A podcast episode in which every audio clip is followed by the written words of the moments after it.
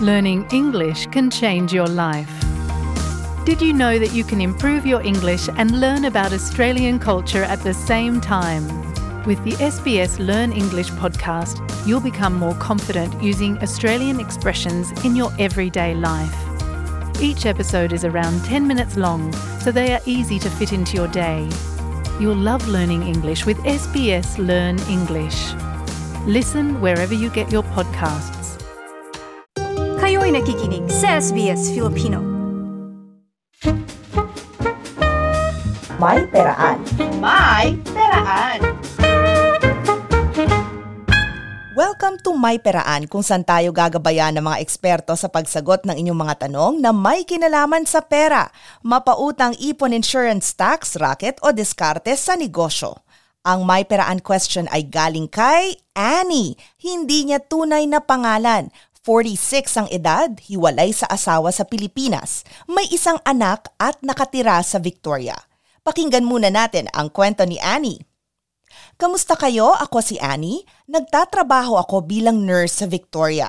Simula 2020 ay hiniwalayan ko ang aking asawa sa Pilipinas. Halos sampung taon kaming kasal. Ang dahilan, hindi na kami nagkakasundo at magkaiba na ang gusto namin sa buhay.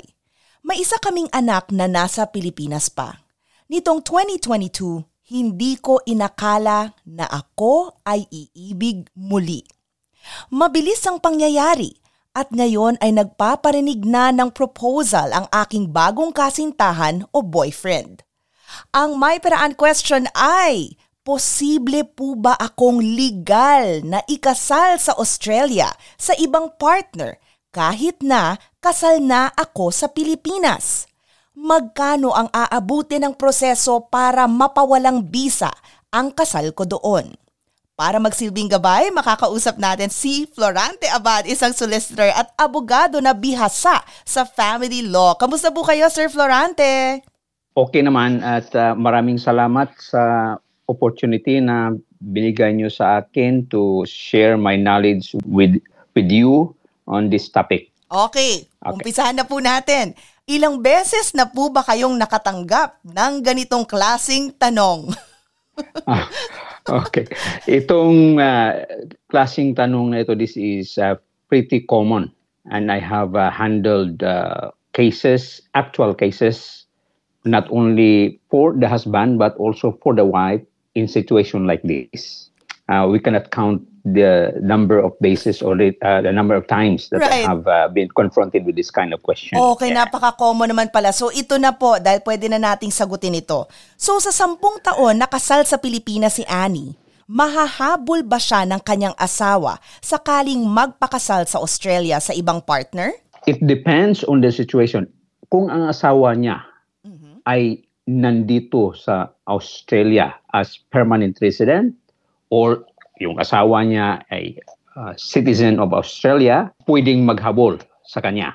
Okay? Okay. But if the husband is in the in the Philippines and is not a permanent resident in Australia nor a, a citizen, mahirapan siya kasi dito sa Australia may tinatawag na yung, yung requirement for the court to acquire jurisdiction or kailanganin na may, jurisdi- may jurisdiction yung court over the claim of that person. And that uh, husband who will uh, make a claim, if he is not a, a citizen or a, at least a permanent resident in Australia, the court will simply not entertain his action against the wife simply because the court will simply say, we don't have jurisdiction because you are not a resident of Australia. We don't have anything to do with you. Now, iba pag doon siya magkaso sa Philippines, Yes. Uh, like for example, yung wife may out of her income here in Australia, napatayo ng negosyo doon or may mga property doon, pwede niya habulin doon sa court sa Philippines. Okay? right. Oh, pero pero dito sa Australia, hindi siya makahabol unless, as I have said, he's a resident of Australia, permanent resident, or a, a, a citizen of Australia. Okay? In Okay. okay. Okay, very clear po. So ibig sabihin po ba nito, sakali lang nag talagang mag-propose na itong ah, bagong boyfriend ni Annie, is it safe Okay. to say na Wala na siyang, kumbaga, wala nang balakid, ika nga. Yeah, wala, wala. Hindi siya pwedeng mag-file ng illegal action dito sa Australia because of the lack of jurisdiction by the Australian court over his claim or over his action. But from the viewpoint of the wife, yun ang ibang usapan. Kasi pag nag, gusto niya magpakasal dito, tapos married pa yung status niya doon sa Philippines, mahirapan siya kasi part of the requirement here for for you to to get married is you must if you are previously married you must present proof that your marriage previous marriage has been terminated has been nullified or has been rendered null and void. Okay? So pag hindi ka naka-prove na yung previous marriage mo has been legally terminated or has been nullified hindi ka pwedeng magpagkasal dito. 'Di ba? So from the view, viewpoint of the wife, so hindi siya pwedeng magpakasal. Ang ang gawin lang niya is probably get into a what we call de facto relationship. So, yung de facto relationship it still has the effect of a married couple. So it's, it will establish like a marriage relationship also, uh, and also your uh, property relationship is just like being married. Okay, and you can't even register your relationship as a de facto couple. Okay, there's a registration for a de facto uh, relationship. Pero kung gusto mong magpakasal, gusto niyang magpakasal, Yes. He must get his marriage, a previous marriage terminated or legally nullified. Okay, and there's no divorce in the Philippines. There's only so-called um, legal separation. There is an annulment, and there is what we call um, uh, declaration of nullity, which are three technical different uh, way of terminating the uh, marriage in the Philippines. Okay. Pero pero usually po ba ang nangyayari ay para na lang kumbaga mas malinis at ah, sabihin natin wala masyadong tensyon legally, mas maganda bang de facto na lang? Is that is that yung normal na ginagawa ng iba? D- Yun ang normal na ginagawa dito. Kasi sa Pilipinas nga, mahi- medyo mahirap yung ano, there is a bit of difficulty in obtaining uh, annulment, obtaining a legal separation, and obtaining a declaration of nullity. Hindi pareho dito na sa Australia na a very smooth yung process. Doon kasi, uh, yung law natin make it intentionally difficult to obtain a uh, annulment or declaration of nullity. Kaya uh, madalas uh, gawin na lang, di- mag-de facto na lang dito. Then while at the same time trying to sort out the annulment in the Philippines. Okay? so yun, Ah, okay. yun ang ginawa ng ano dito ng mga Filipino kadalasan. Okay? Yun ang one of my clients that I handled. That's what we did. Okay? At successful naman po ba? Oh, successful naman. Oh, successful naman. Oh, successful Ayan. naman.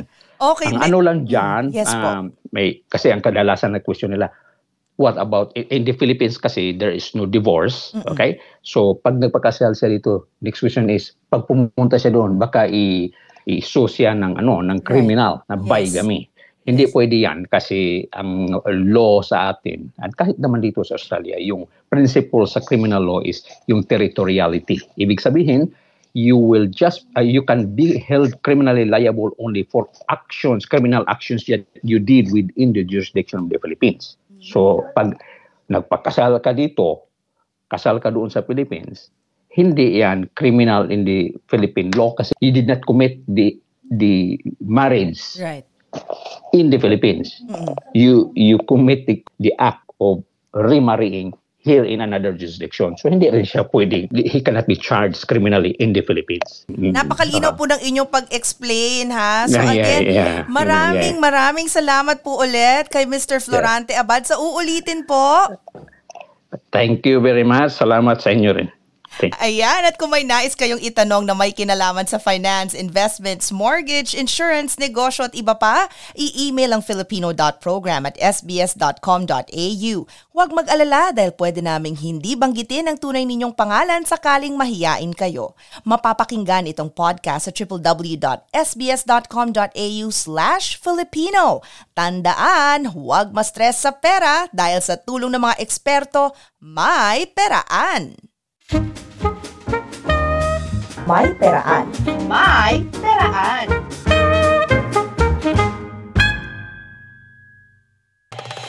Nice yung bang makinig na iba pang kwento na tulad ito? Makinig sa Apple Podcast, Google Podcast, Spotify o sa iba pang podcast apps.